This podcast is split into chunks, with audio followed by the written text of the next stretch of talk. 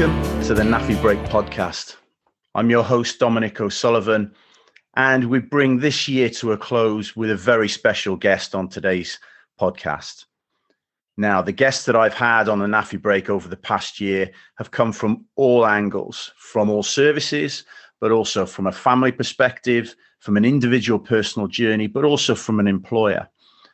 I set out at the start of this year to talk to people who could give some insights and some inspiration for those that haven't yet gone through the transition or who have struggled since they left the service.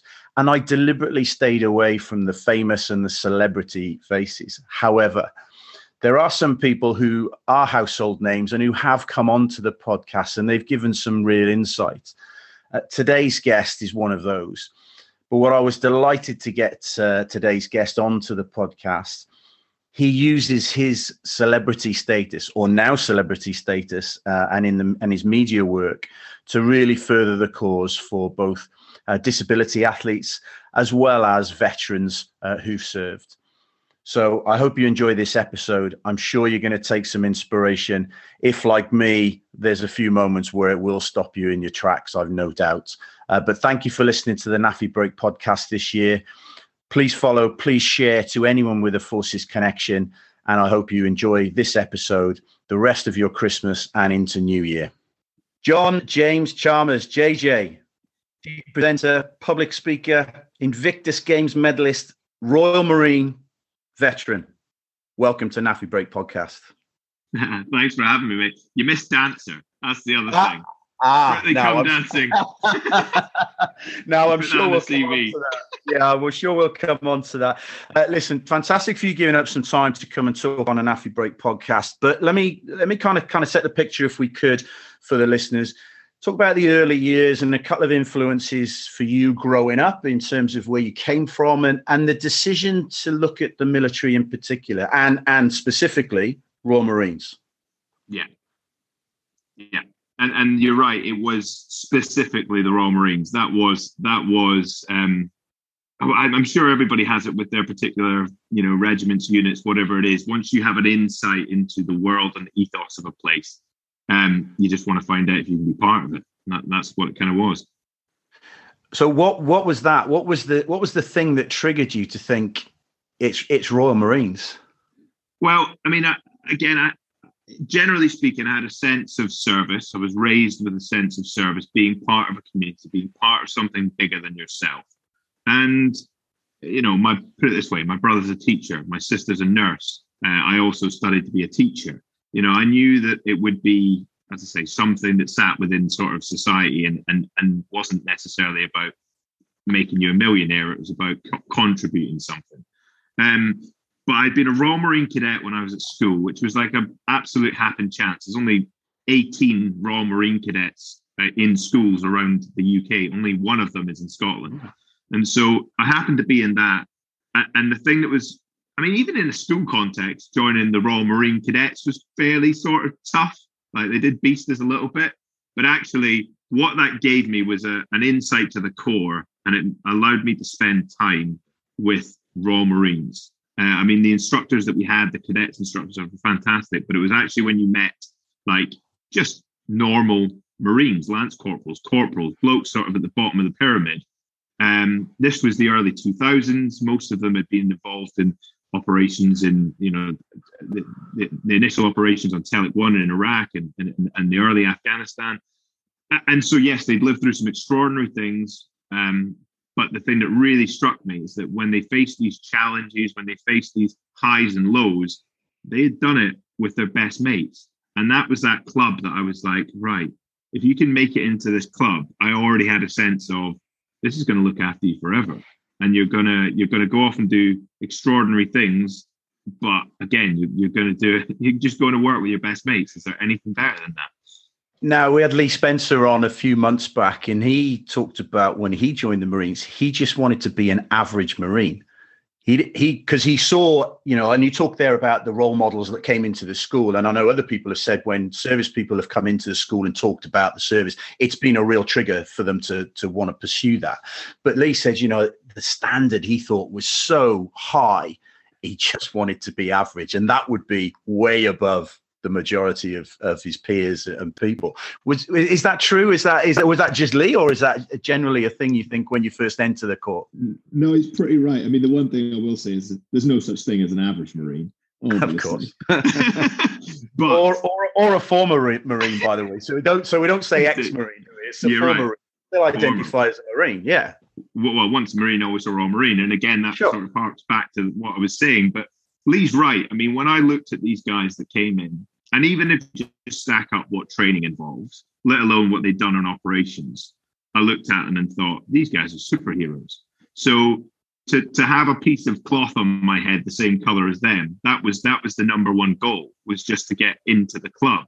Um, and that is a brutal process, but my God, one of the most rewarding things at the end of it is actually that sense that these guys that beasted you and wore these green berets and just looked up to as gods, you're suddenly welcomed into their club. And and and you know, but one of the things that's funny to adjust to is the fact that you're not that special when you make it to the end. Everybody's got one of these hats. Um, so, but but just to be in the club is enough. And the one thing I will say is obviously there's you know you, you can go on to do extraordinary things in your careers. You can go in so many different directions. Uh, and actually, what happens when you leave the forces? It's about identifying the thing that, that you particularly love and you particularly thrive at. I was an assault engineer in the Corps, and that was the thing which you know I could. And I will say it. I was a pretty average Marine, but I was a very good assault engineer. Like I was, you know, top of my course it was the thing that I was sort of born to do in some ways. Perfect. Now, uh, we had Gareth Timmins on a little while ago as well. And one of the things that he said was that first year out of training, he actually didn't really enjoy it. He said, because he almost felt like, well, I had all these role models who were doing, you know, instructors who then became just my peers. They were they were saying, "You call me mate now, not not instructor and whatever." And he found that quite an adjustment.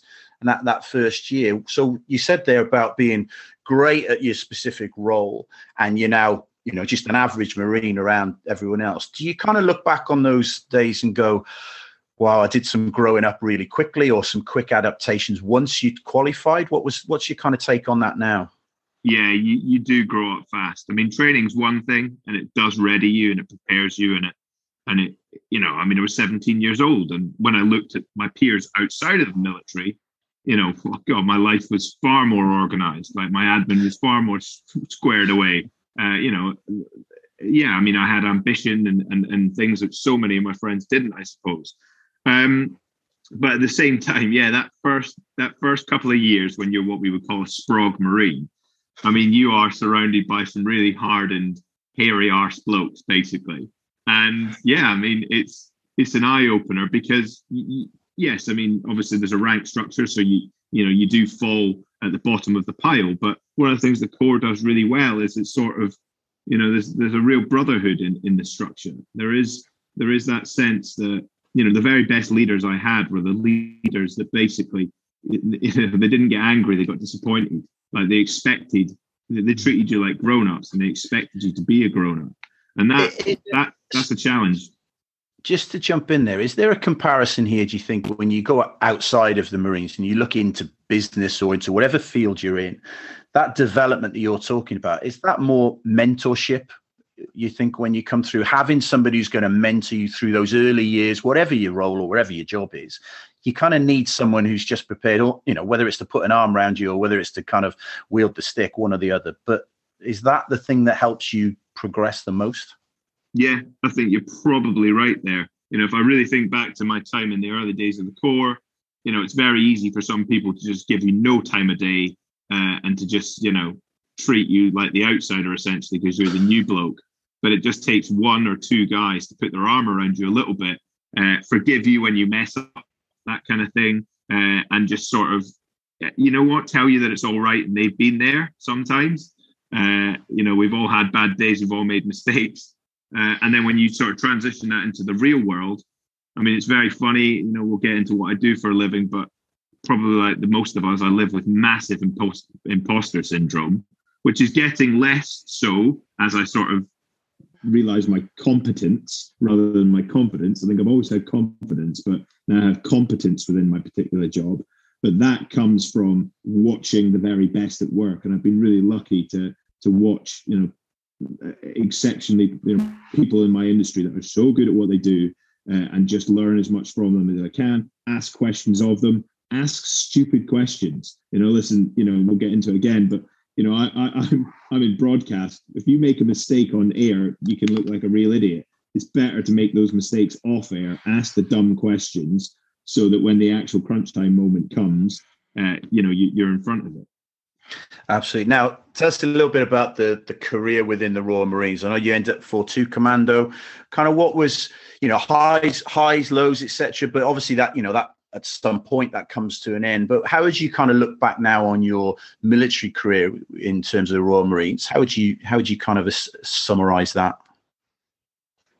Yeah, I mean, I had a really good career. It was, it, I was sitting on a very sort of normal trajectory. I was, you know, jumping through the hoops as they sort of appeared. You know, if, if everything had gone to plan, I, I would be exactly where, uh, what was that, about 15 years I would have been in now. You know, I'd be exactly where I was meant to be. So it was all going to plan. I was really lucky. I got to travel. I got to do exceptional things. I got to, you know, obviously made the best mates ever uh, it lived up to the hype that I wanted it to be. It's not all sunshine and roses. It's not all jumping out of the back of helicopters, but you know, the, the tough things were as tough as I expected them to be, and I learned as much as I hoped from them. And you know, ultimately, the, the best and worst thing I've ever done is go on operations. You know, because I loved being on operations. I love serving in Afghanistan. It's an utter privilege in, in on operations. That's unbelievable. Uh, but yeah, lo and behold, I, I, you know I fall into the small statistic of blokes that gets blown up essentially, um, and you know it, it has life changing consequences. But you know if I could have it, if I could do it all again, I'd just do I would just do more. So I suppose if you look at that chapter, you know, JJ Chalmers chapter one, or maybe that's chapter two, and you kind of get to the point, IED incident, you get, as you say, one of the statistics of, of people who've got injured out in in operations. What was that rehab journey like for you in terms of, you know, at that point, did you think Royal Marine career over? Did you kind of think, right, what am I going to do next? Or were you still hoping that this was somehow you were going to be able to continue and be fully functional operationally? What was the thoughts? No. So it became pretty clear pretty quick operationally, my career was most certainly over. I mean, don't get me wrong, I woke up and saw that I had my legs, uh, or didn't even see that actually. I was told it because my neck, my, my head was in a neck brace, so I was just staring at the ceiling. But they told me I had my legs. I couldn't really feel them, funnily enough, but I had them. Um, and so my understanding of getting injured in Afghan was you lost a leg, and that's that's why you lost your career. Like it was, it was I didn't understand complex trauma, which is what I had. I didn't know, you know, when you're when you're doing first aid lessons, and we do exceptional first aid, hence why I'm alive.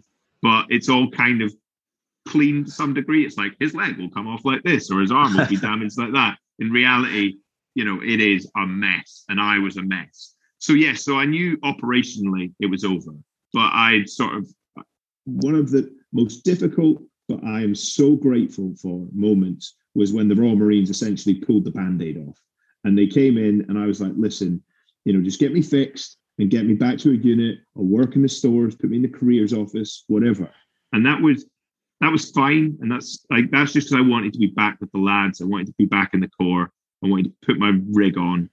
But they pulled the band-aid off and they said, it's over. Because you're never going to do the thing that you joined the corps to do. You're never going to go on operations. You're going to watch your mates deploy. You know you're going to train alongside them but never do you know actually do what you're training to do. So yeah i mean when they explained it like that you realize yeah you're right. A massive part of what i joined this to do is over. But what they said to me was but you know you're 23 years old. You've got your whole life ahead of you. You know you need to take you need to recover and then you need to transition and, and you need to settle into into civi world here and we're going to help you do that. And that was the crucial thing was was that you know they really did pull the band-aid off and go right it's time for you to start thinking about what happens next. Now i know you had probably four or five years after the injury before you eventually left the marines so that you know that recovery that rehab and i worked at headley court where i saw you know lots of injuries and lots of traumas come through there. In terms of accepting that when the marines said that to you did you accept that quickly or was that something that took a long time to kind of get your head around and kind of say, yeah, okay, I'll kind of, you know, I'll, I'll agree with that if you like.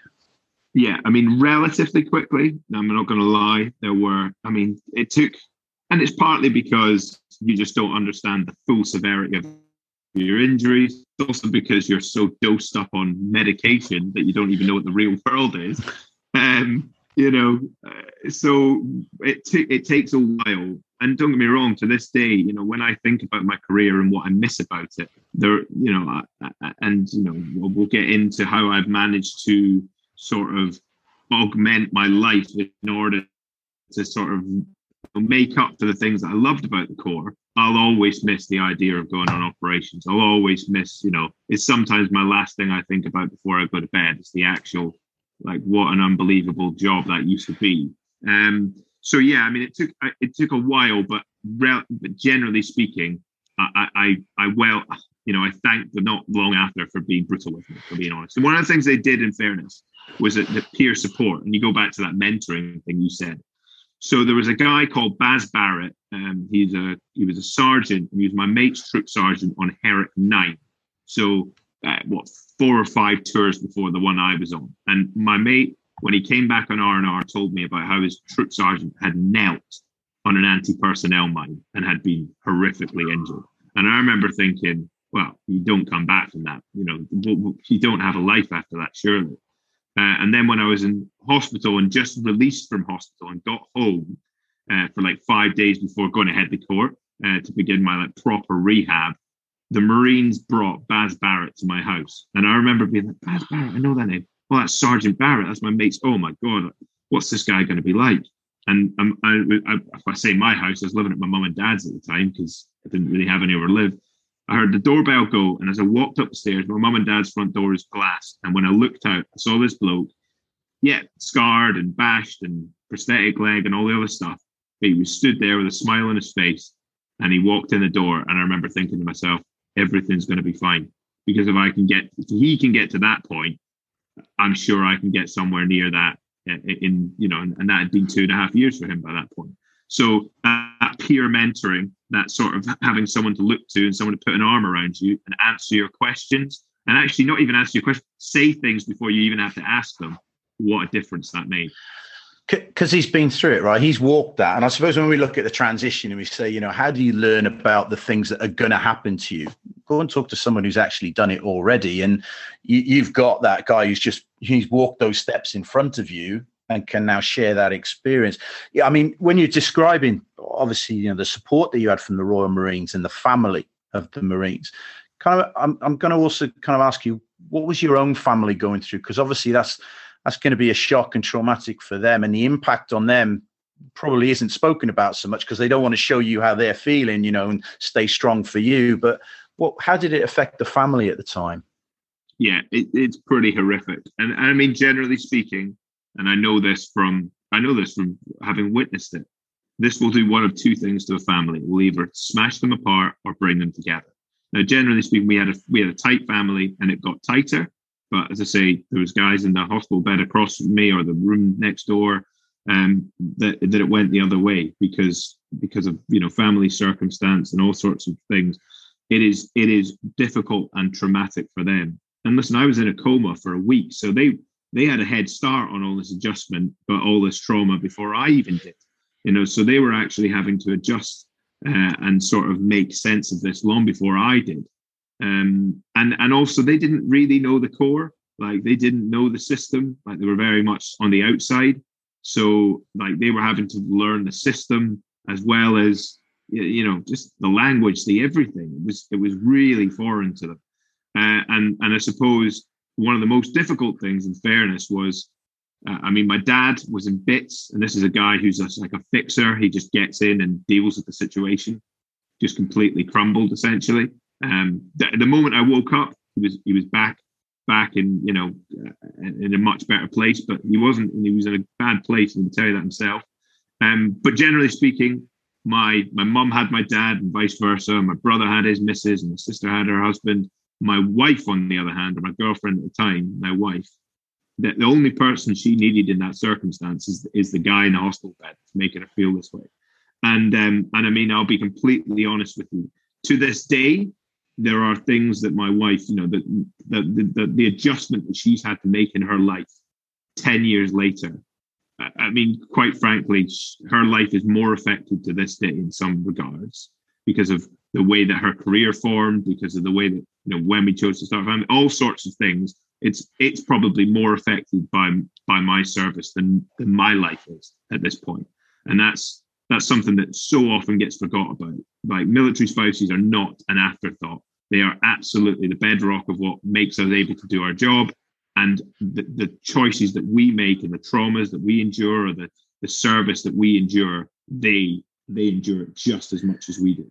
Yeah, I had a, a, married couple, Tony and Helen Dunn, who kindly came on. He'd been in the service 37 years. They'd been married for 32 of them. She'd moved the house on her own, brought the kids up when he was out of area. And he said, Look, I did all the service. He said, but she should have got the medals because, you know, and, and not necessarily acknowledged. So I think, you know, the thing for me with the transition is involving your spouse in that transition process for me seems to be critical because like you say otherwise that that trauma of transition for it uh, would talk it in those terms could drive you apart so yeah. that's that's an interesting one for me so um, just tell me a little bit now you've kind of obviously you've got to the point now when you've you've kind of exited the marines you've done the rehab you've gone on what was the new purpose going to be because you said at the start you know service was kind of in your dna it was going to be some kind of service what did you look at going forward to think that's what that's my new purpose. Did, did you have an idea? Did it grab you, or, or were you kind of searching for that? Yeah, I mean, don't get me wrong. I'm still making it up as I go along at this point, but we all, um, we all. I mean, I, exactly. I mean, I was very lucky um, because of the nature of my injuries in particular, and the prolonged recovery that I had. The fact that I was going back for surgery every couple of months for five years, essentially. Um, so, you know, I say every couple of months. I was having about two surgeries every year for five years. So that meant that my physical recovery um, was long, but it meant that my my resettlement and my transition was therefore sort of quite long. Um, so that that's that's one thing I'm massively grateful for, and I think my circumstance gave me that rather than than just the way the system works. So when I so uh, yeah, injured in 2011, with medically discharged in 2016. The sort of big moment comes in 2014 when I go to the Invictus Games as a competitor at the first games.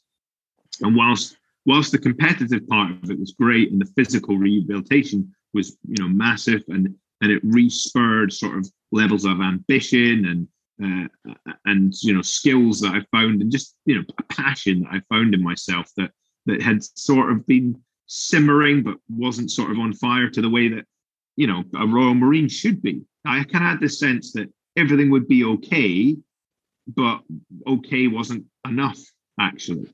So as part of those games, because I was heavily involved with the media side of things, I basically established that I didn't want to be a sports person. I wanted to talk about sport, but actually it was far more than that you know, with the with the Rio Paralympics coming around the corner in 2016, you know, I looked around the guys that were going to those games, and I looked around the guys that I'd been at the Invictus Games with, and and I realized that they were my inspiration. Those were the guys and girls who had sort of helped me rediscover myself, had had had this profound impact on my life, and I had this. I bought into this sense that actually they could have that impact on just about anybody in the world as long as their stories are told correctly and the world gets to see them.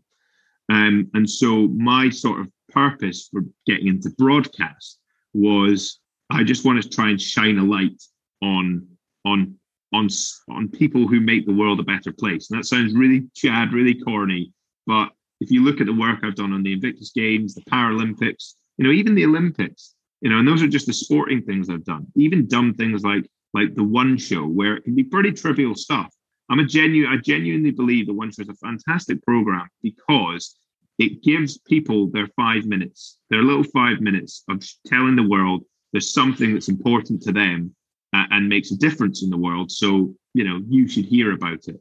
And that can be people that run charities or put together sort of social organizations, or it can be films about the blue light services, you know, the, the police, the fire, the ambulance service. You know, I've been really lucky to go to lots of different places and give people their little five minutes to tell their story because their story has an impact on the world. Um, and so that was my thing. You know, as I said, I, I studied to be a teacher at one point in my life, and you know, I consider myself a teacher to this day. My my classroom is just very different. I have this amazing platform, and I want to try and use it for good. Now it's interesting when you said there, you know, you go back to the sergeant who stood at the glass door as you came down the stairs when you, you know, you were injured, and that that person inspired you. And you talk there about telling the stories of other people. Quite often, it seems to me that there's not enough examples where people can see people like them so whether they, you know, disability, whether it's learning, whether it's race related, whatever it is, they need to see people like themselves in positions of success. You know, whatever that success is being relative. So it seems to me that, as you say, what you're doing is holding up these examples to go, this could be you you could do this as well. I mean, uh, the Invictus Games, just going back to that for a second, and I know cycling was the event that you went into. You, I mean, I'm a keen cyclist, but had you cycled before? Had you, was that something that you'd always done, or was it like, well, I've still got two working legs, and actually I can get on a bike? That was that thought process. That that was more or less it, actually. Like because I, I had I'd always been into sport, you know, I'd always been into getting outdoors, being there. I'd never been good at it, like, you know, but I'd always given it a go listen, being in the Corps, you know, you know this.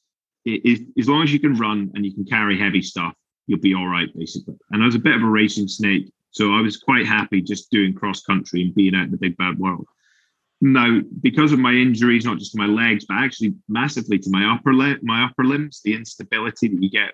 So doing like a, an impact uh, type uh, exercise, it, it, you know, one of my biggest disabilities is pain. It's the pain I live with because of the joint injuries that I've got. So when I got on a recumbent trike, there I was. I was no longer in pain, but I was able to physically exert myself.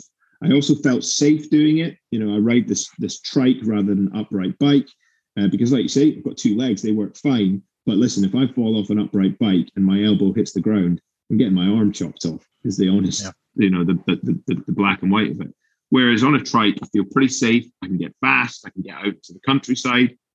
It does all that amazing stuff that you know that, that, that you get from exercise but i was also half decent at it and to the point where i could compete at it and that was you know the idea of competition is is kind of ingrained in us like i'm not someone that really likes to beat others i actually more more more than most I like to beat myself i like to set personal goals and, and achieve them and that's all i did with the invictus games and that's what i said it was, it's about discovering your ambition actually that that that want to do more than just survive, basically. Um, you know, set yourself a big target that, like being a Royal Marine, it just seems like it's out of reach, but you're going to get there because that's in yeah. our DNA. I can totally identify with you there. And I, I took up cycling about five years ago and it's kind of just escalated. But for me, exactly what you've just said, if you set yourself a goal, it's almost like a reason to get out on that bike every day. There's a reason to do something because you can you can see something that you're aiming at. So I think that's a really strong message for anyone, whether it's sport related or work related or career. It's like set a goal. Just go after something, whatever that is, because it gives you a bit of purpose and that to go after. Um, so listen, there's there's obviously something that that struck my attention first of all, which was actually the reason why I kind of reached out to you to come on the pod, and and it was it made the press. I know when you were flying out to the Tokyo Games, there was just a. I mean, it almost must have been surreal for you, but for me, reading it, I genuinely thought I thought someone was peeling onions behind me. But just tell us about that flight out to Tokyo, would you? Because I don't want to I don't want to burst the bubble here. I'd rather you tell it. Yeah, I mean, I had a I, had a very profound summer, in fairness, and this was probably the sort of crowning moment of it. So I was flying out to Tokyo for the Paralympics uh, to to work for Channel Four as one of the presenters there. Now, when I say I had a profound summer, that came off the back of doing the Olympics for starters uh, and becoming, like you were saying earlier, about sort of diversity and, and viewership and, and, people being able to see you. I became the first disabled presenter to work on on the Olympics. Um, so I was very passionate about the idea of creating parity between these two sports in, in and having the sense of it is one games, it is the Tokyo Games, and it is made up of the Olympics and the Paralympics. So having ticked one box and having got the Olympics out the way, here's the Paralympics, something that I'm really passionate about. And also, we hadn't got to Tokyo for the Olympics because of COVID. So I was getting on the plane and I couldn't even believe I was getting on a plane. I couldn't believe this moment was happening and I was fulfilling this sort of dream moment. So I was pretty amped up as it was. Um, the airport was really quiet because basically there was only 28 people on my flight. So that meant that when I got on the plane, they were checking every ticket like properly one by one. And this the, the air steward looked at my ticket and said, Mr. Chalmers, and kind of took like a step back. She didn't quite know what to say. And she was like, uh, uh, can you come this way? And I was like, all right, where is this going? And I thought, I hope it's going left into first class. That's where I hope it's going. I was like, she must know me off strictly. Um, but so she she takes me to sort of the other side of the plane and she goes, Am I right in saying that you were injured in Afghanistan? And at that point, I again I didn't know where it was going. And, I, and Afghanistan was in the press at the time. This was when it was all sure. going south. Um, and so again, that was a pretty profound and you know it was quite a difficult time for me. So you know, I, again, I, I just didn't know where it was going, and I didn't know how even Afghan sat with me. And then anyway, she goes, "Our pilot believes that he flew you back from Afghanistan when you were injured," and I just, I, I mean, I really just kind of couldn't. I mean, it was it was that was a lot. And then she said, "He'd like you to come this way, take a seat here. He's going to take the plane off." And then he's going to come through and have a have a word with you. And honestly, I I burst into tears straight away. Just that this, I mean, the, the, the thought that he'd already put into it clearly by identifying this and the fact that you wanted me, you wanted to meet me. I mean, that was quite profound in itself. And then, yeah, on top of it, the fact that it felt like I was about to meet my long lost brother or something. You know, like I was sat in the plane waiting for the little curtains to open from the front and this guy was going to sort of come through and this is your life moment. Um but yeah lo and behold sort of i managed to uh, yeah just you know i managed to sort of compose myself for the 10 15 minutes it took for him to square his life away and get the plane in the air. And then yeah the curtain opened and and this what was so nice about it is this really ordinary bloke walked through. And this right enough it was the pilot who had flown me back from afghanistan and he knew it because he had he checked the passenger manifest. He'd seen my name, recognized it, and decided to just quickly Google me. My date of injury came up. That meant that he could get out his old flight logs from the RAF, dug them out of a cupboard, checked down, and right enough, there it was. He was the pilot that flew this leg of the journey. Da, da, da.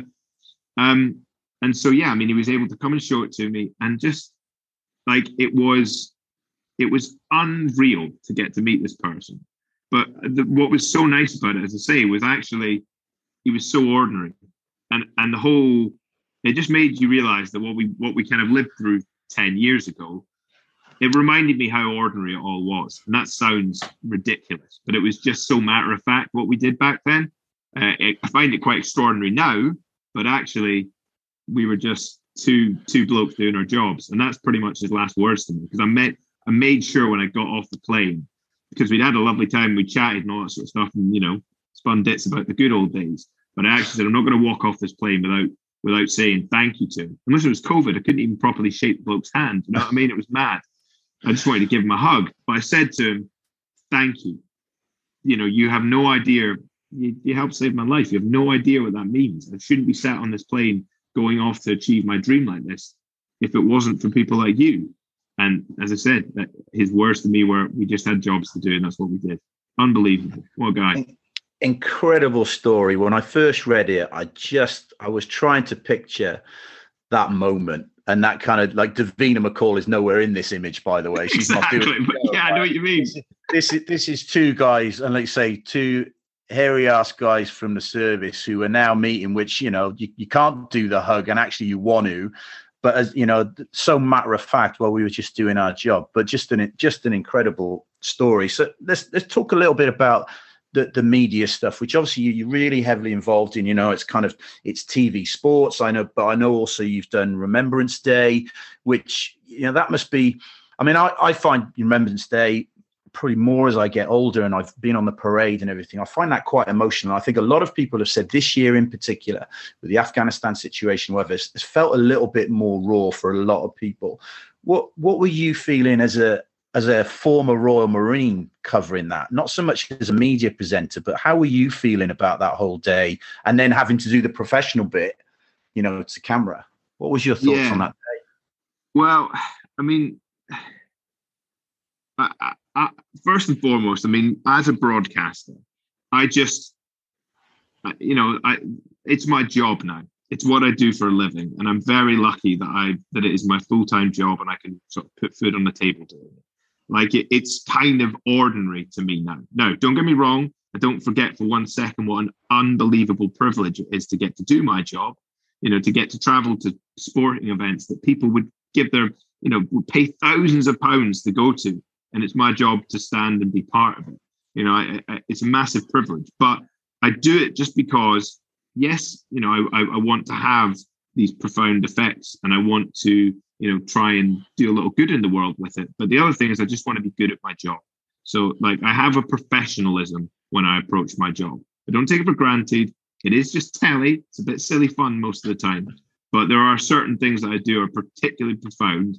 And and i want to do an exceptionally good job of and none of them you know none of what i do stacks up in terms of importance next to remembrance or the duke of edinburgh's funeral um, because again, there's a certain level of professionalism that must come with that.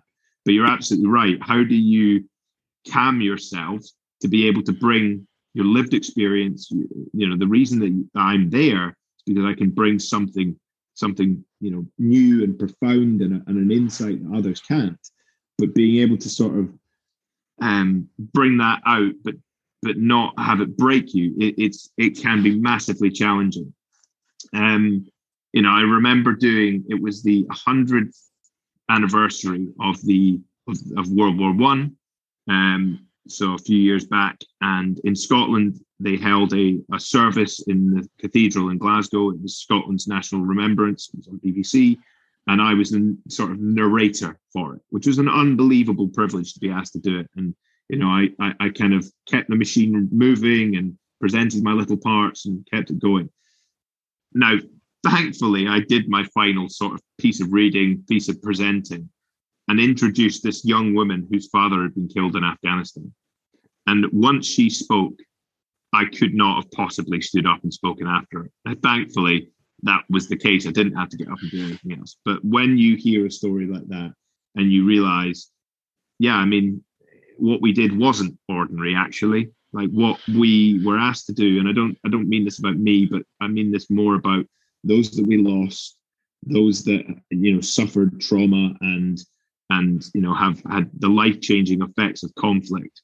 You know, yes, it was our job. Yes, we loved what we did. Uh, yes, it was a privilege, but it was a massive sacrifice. And so when you're dealing with those situations, you certainly realize that you know one you've got to get it right, but two there is a responsibility to sort of tell this story correctly. Because the thing about remembrance is it isn't owned by the veteran community. It's profound and it's important to us. But remembrance is for everybody. You and I didn't serve for one another. We served for the benefit of society. So therefore, it's our job in order to, you know, we might be the thing that is built around, but it's to give wider society an understanding of the sacrifice that's involved in service. And therefore have an understanding of why and empathy rather than the sympathy of why it's important to remember people. Yeah, I think that's a really strong message. And I've spoken to people within families before, and particularly my partner's family, to say you need to pass on the story of service and who served in the in the family down to the next generations. They need to understand what's what's gone before. So it does get owned by the public, as you say, rather than just by the people that serve. So I think that's a really, really, really important point there. Um, JJ, in terms of the, you know, we can pick out the media stuff, but I'm going to talk. Well, let's mention Strictly, and I know I've seen, you know, and obviously mentioned that at the start there, and we can't.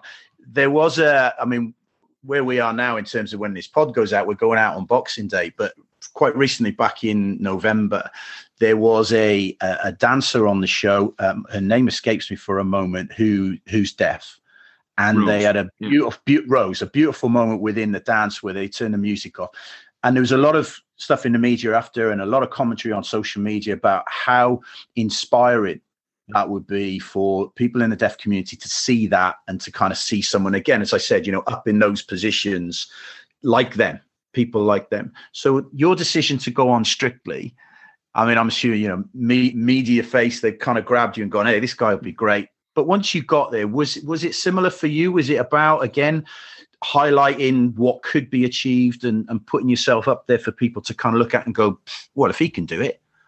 Yeah. What was your, well, yours? I, have uh, it strictly taught me a lot about myself and a lot about the industry that I work in as well. Actually, funnily enough, um, listen, I, I did strictly because as as nuts as it is that Lance Corporal Chalmers would end up on Strictly, that makes no sense whatsoever. Uh, in my new career, in my new profession, it's uh, the point I'm at. It became like the natural progression. Sort of like, oh, and you know, you're on telly now, and you, you, you know, you do your day job, but now you get this opportunity, and so the opportunity presents itself to. To, to have this unbelievable experience, first of all, I mean, it's it's it's totally wild. But listen, if somebody came to you and said, "Do you want to learn to play the guitar or drive a Formula One car or whatever it might be?"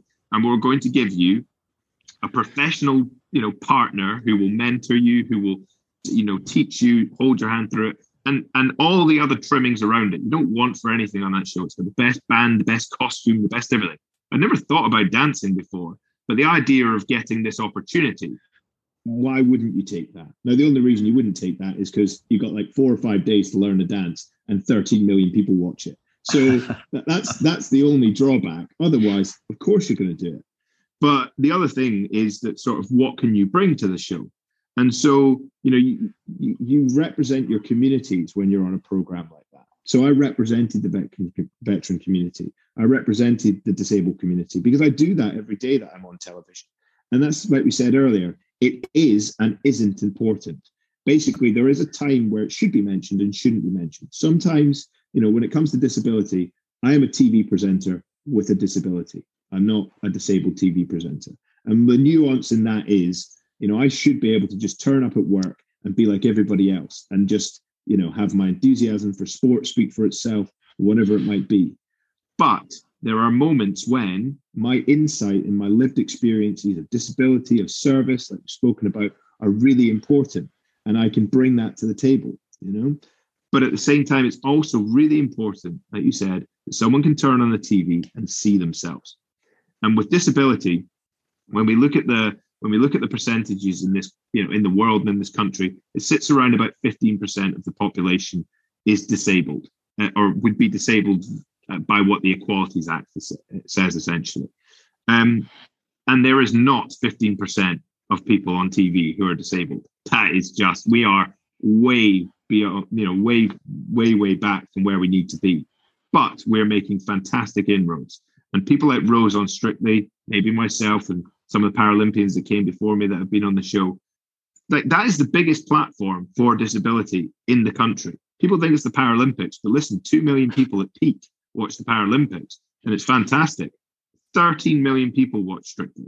Being on the biggest program on television is not just the right thing to do, e.g., we should be represented on it, but it's also the smart thing to do because Strictly made by the BBC. The BBC is a public service broadcaster. It has a responsibility to empower people, to tell stories, to make society a better place. Yes, it's just a bit of fun on a Saturday night and it's an entertainment show, but actually, you can make an entertainment show and have, you know, have profound moments like Rose had, um, and perhaps like I did at certain points, where you're able to express a little bit about who you are uh, and, and where you come from. And actually, you know, when I came into the show, I think I just wanted to turn up and dance like everybody else and have it sort of not mentioned. Um, I think I realized over time that it needed to be mentioned because people need to understand what I, you know, the, the adjustments and, and the hardships that that myself and other people with disabilities live with every single day. Because again, just remember that it's just a job the BBC is just an employer. Like it has a responsibility to look after its workforce and make reasonable adjustments for disability, etc. So I think you know if I had my time again, I would have probably owned it a little bit more. But nonetheless, I was absolutely moved by the masses of messages I got from you know people with disabilities, um, particularly parents with young children that had disabilities and could sort of see themselves in me uh, and then also from the veteran community. You know, it was a silly thing, and the vet, you know, and I got absolutely torn to pieces, quite rightly, from my mates so, from the veteran community. Let me jump in there for a second because in my head now I'm seeing all the ex uh, royals out there going, "Has he got fake tan on or not?" and get absolutely slaughtered for it. So I can imagine, like you say, there was a bit of banter flying around from the from the rest of the corps. I bet you took some for that. Oh, loads. And yes, I was absolutely wearing fake tan. Uh, because listen, you've got to immerse yourself in that culture. But like I say, you know, uh, uh, the veteran community ripped me, and so they should. But actually, they were unbelievably supportive. Well, not unbelievably. You and I know, of course, they're going to be supportive. You're one of their own. You're representing them. And as long as you're doing a good job of representing them and you're being honest, you're being true to yourself, you're being true to them, which I like to think I was being, then of course they're going to support you. Um, and and there are lots of misconceptions and stuff that we as a veteran community need to need to deal with. There's lots of issues. You know, there are there are bad, there are good, and yeah, that needs to be spoken about. And and to have a big platform like that, you need to use it with responsibility. So JJ, you look back at the the young kid that went into the Royal Marine Cadets, and I was surprised actually when you said, you know, 18 around the country and one of which in Scotland. So it's that kind of 0.1 percent, I suspect. Again, you know, that ratio of don't, you know, don't bother applying unless you're the 0.1 percent. But if you look back to that kid that went in it and you look at where you are now, couldn't have imagined that's where the journey would take you. But in terms of what you gained through service and through the Royal Marines, what is it you think that that you carry forward now that kind of on a daily basis you're almost relying on the same skill set or the same mindset that was developed through service. Is there something that you think yeah I, am always on time for interviews because that's been drilled into me. Is there something that stands out the most valuable skill you've kind of brought forward? It's a tricky one this is a bit of a cop out but it's everything. It's everything because it's so ingrained in every facet of your life. It, it's the way that you hold yourself. It is the way that you, as you say, turn up on time. It's the way that you um, that you motivate yourself. It's the fact that you will always get out of bed. You'll always come back. You'll never be defeated. Like these things, you don't switch it off. As far as I'm concerned, you can lose it. You can lose it, uh, and because you can have a shift of mindset. You can have it. Um, you know, you can be. You can endure a trauma like I did. You can lose parts of it but it never really goes away because I wouldn't be the person I am today if I hadn't made that decision as a 17 year old. It is that the, there was there was a JJ that didn't join the corps, and who knows what he would have gone on to do, but he wouldn't he wouldn't have the mind that I do. Now, don't get me wrong, there's a chicken and egg with it. Like I definitely had some of these mindsets of what drew me to the corps in the first place, but it wouldn't have been sharpened in the way that it was. You know, the resilience that I discovered Uh, you know, through training, through Afghanistan, and then very much so through my recovery. Like those are the things that, you know, resilience, perspective, like it's everything. And so, you know, I can't put my finger on one thing which I do better than than than the civilian world, but it's very much the mindset and the ethos. And that isn't just like a core ethos. It's just that it's just I think actually, if I really had to cut, sort of call it out, it's that sense of purpose, that sense of service that you have. And it's that, it's continually wanting to be part of something bigger than yourself. And that's kind of what gets me out of bed. That's what gets me there on time. That's what gets me there looking sharp, whatever it might be. Uh, we're on the NAAFI Break podcast. We're always highlighting the fact of veterans helping veterans as well. And one of the purposes of this podcast is to having the people we have on helping the people who are going through transition who've maybe not quite found that purpose yet or haven't quite set their goal or whatever it is and they're they're confused or they're not sure to go forward. Jj from all the things you've said this morning i think if anybody sees you now on tv or hears you on radio their mind is going to flick back to some of the things you've said today. And I think they've got a, a, fantastic picture of what drives you now and what you're doing. So I'm really grateful for you coming on and sharing that experience. Uh, it's been absolutely fascinating. Um, I thank you for sharing the story about your flight to Tokyo because it was the thing that really kind of just stopped me in my tracks that day. Um, but if you had one final thing for people who were leaving the service, who were coming, you know, they decided they're going to go or they're going to get medically discharged and they're looking forward and maybe they're like, what's going to happen next?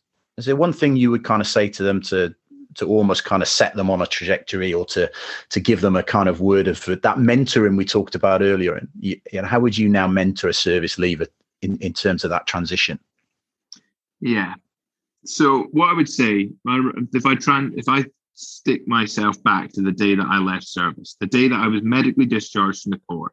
Was actually the day I flew to Orlando be a reporter on the Invictus Games. And not just a reporter, I was also like an infield presenter. I kind of got myself like an ambassadorial role in the games. What I'm saying is, I didn't really have a one job there. I had about five different things because that was the thing. Like I was leaving the Corps and it felt like everything was about to change. I was no longer going to be able to pull a uniform on. And that was quite scary. But actually, once the uniform came off and I walked out, nothing had changed. My mindset was still the same. My my phone book, that my, my mates' names from the Corps didn't just delete themselves. Like I still had the same support network. Um, you know, instead of being able to phone up my boss at Marines, and I had the Royal Marines charity. Um, you know, so my nothing really changed. But the only thing that changed is I was now a former Royal Marine rather than a Royal Marine. And the job that I stepped into was uncertain. Um, now I will I will completely represent this with the fact that I, I thankfully my my uh, armed forces compensation had been completed, so I kind of knew what I did and didn't need in terms of you know security. I kind of knew where uh, that in some ways I could take a risk with my career, uh, and I knew that I more than anything had an amazing wife who I, like you said earlier, I'd spoken to and been very clear about, you know, where I wanted to go and where we were going to go with this, and we were going to have this challenge together. And so when I went off to Orlando to do my first job, and it was, I say, it was about five different jobs, I realized that I needed to be successful at them, but really I was massively wet behind the ears. And what I needed to do was learn. And that is by working really damn hard and soaking up as much as you possibly can from those around you. Finding the right influential characters, you know, literally turning up and, and being a fly on the wall when you could. And it was relentless. And I did that for two weeks. Uh, and I've done that for five or six years since.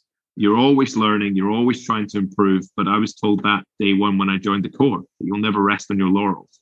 So I don't know if that necessarily answers your question, but that's certainly what I felt when I left the forces that everything was about to change, then I found that nothing really changed. But I will, uh, the last thing I will say is that I think at that point I had my meaning and my purpose.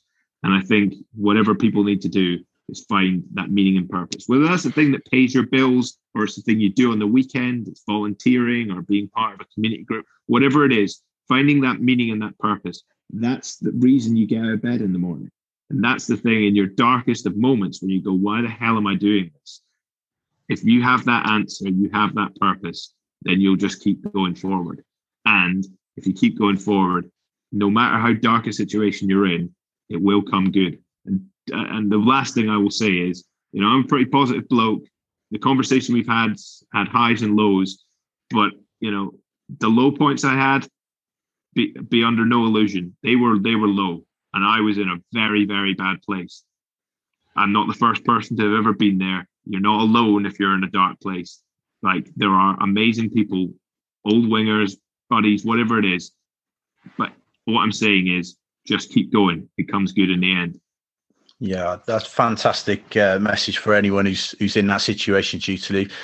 JJ Chalmers, uh, privileged to speak to you today and, and absolutely fascinating insight. So thank you very much for joining the NAAFI Break podcast. Cheers, mate. Been an absolute pleasure.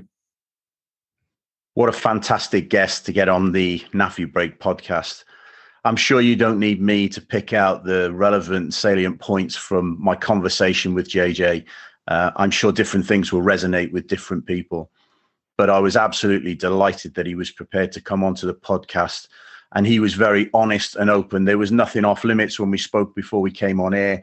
And he was willing to share his experience and what he's learned through his transition journey for the benefit of others. Um, I hope you enjoyed this episode. Please follow and share to anybody with a Forces connection, and I look forward to seeing you in 2022.